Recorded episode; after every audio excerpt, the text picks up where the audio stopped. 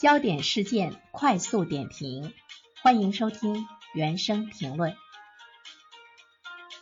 我最近呢，在我的公众号上呢，写了一篇小短文，是说呢，我的一个房子出租给了一位呃，要在。附近的一所医院呢，做实习护士的一个女大学生，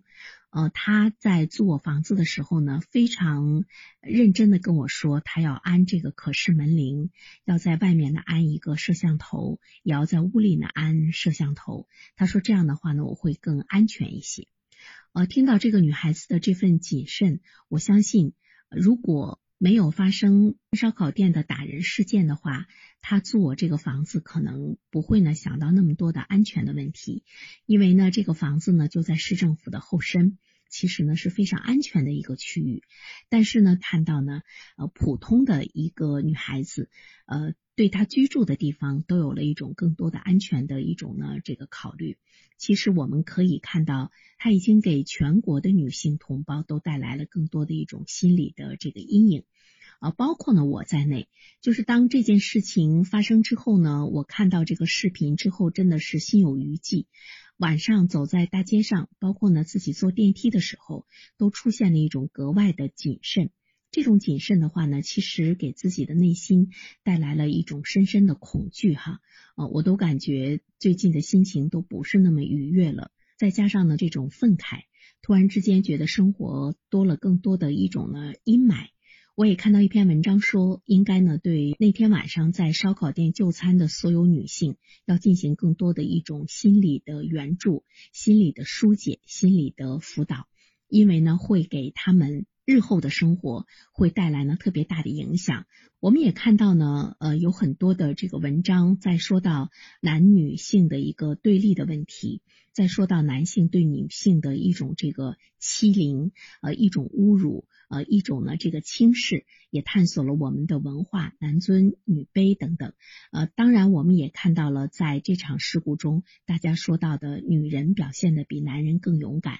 男人呢是在退缩，女人呢是在更多的呢去帮助同胞。我们谈到了一个性别，呃，这件事情其实从任何的一个角度去看它，我们都会谈出呢更多的一个问题。但是呢，我想说的是，其实。呃，这件事情的诱因的确呢是呃这些暴徒们对女性的呃一种呢性骚扰，但是呢，其实我们从另外的一个角度上去想，任何的一场暴力其实呢都是一种强势对弱势的呢一种这个欺凌，所以呢我们会看到黑恶势力。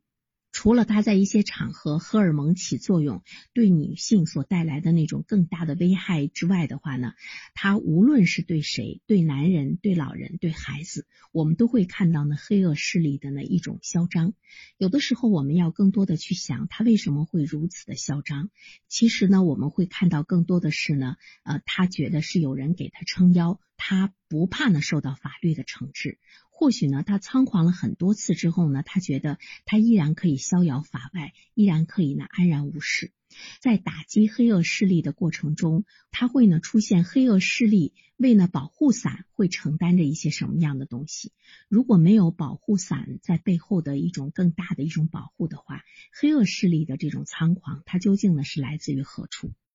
说到这个黑恶势力的保护伞呢，其实我觉得我们大多数的老百姓呢，只是在议论，只是在这个猜测啊，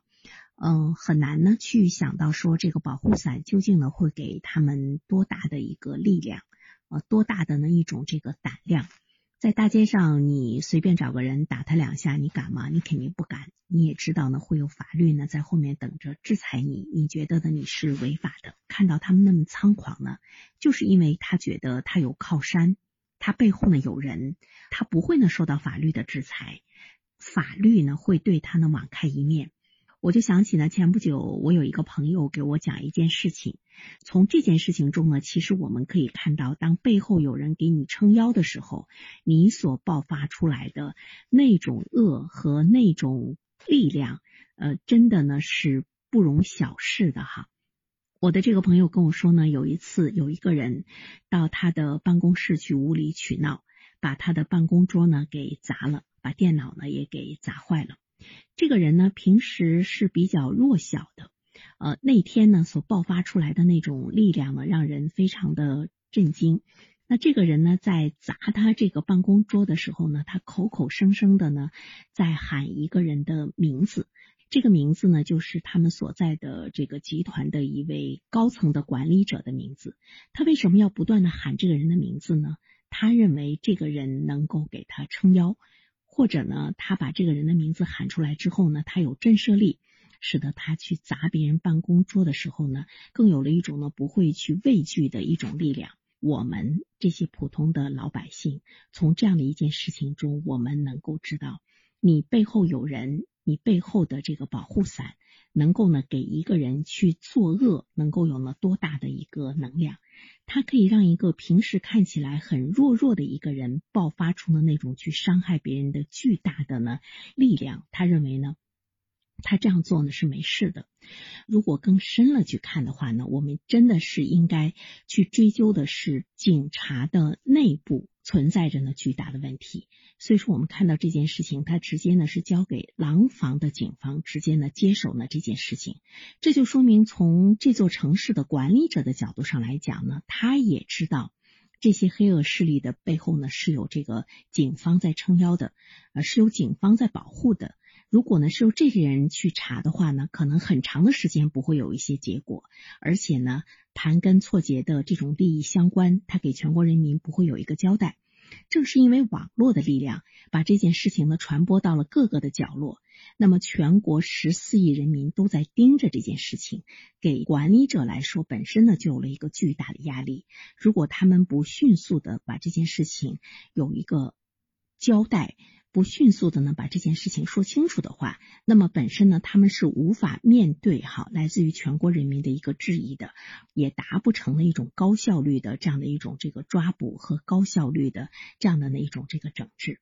但是呢，也正是因为这件事情的爆发，也使得我们看到了警匪一家吧，终于呢爆发出来了。它或许呢只是冰山的一角。但是呢，他给了更多的普通老百姓一种勇气，那么大家呢就开始呢纷纷实名的来这个举报。在以前来说，恐怕呢是不敢的，因为他们害怕呢受到呢威胁和伤害。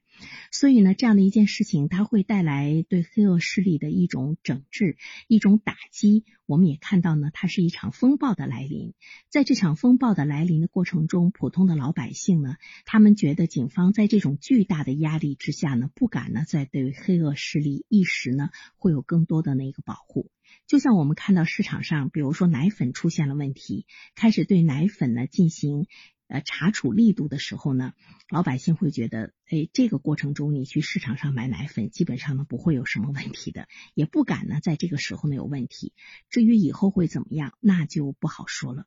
那么最终会有一个什么样的结果？其实大家呢还是希望这件事情能够迅速的啊，对这几个人怎么样顶格的处理，怎么样呢才能够呢平民愤？而且呢，其他的地方我们现在看到呢也行动起来了，对于这个黑恶势力的打击的力度。所以在网上我们看到了一些视频，大家看完之后呢，呃，想笑，呃，在一些烧烤店的外面。有更多的呃这个保安人员围在一起保护呢吃烧烤的人，并且呢拿着大喇叭去喊，呃不聚众不闹事，呃不能呢打女人等等。大家看完之后呢有一种哭笑不得，就是这种形式上的一种喧嚣，形式上的呃一种宣扬，让我们觉得呢也具有了极大的一种讽刺的意义。因为一座城市的黑恶势力不单单呢是在烧烤店呢才能够显现，才能够发生。其实呢，它是在一座城市的各个角落都是存在的。呃，如果呢单单是走形式，只是对烧烤店来去呢追究这个呃黑恶势力的话呢，其实我们也会看到呢另外的一种呢这个敷衍了事和这个愚笨。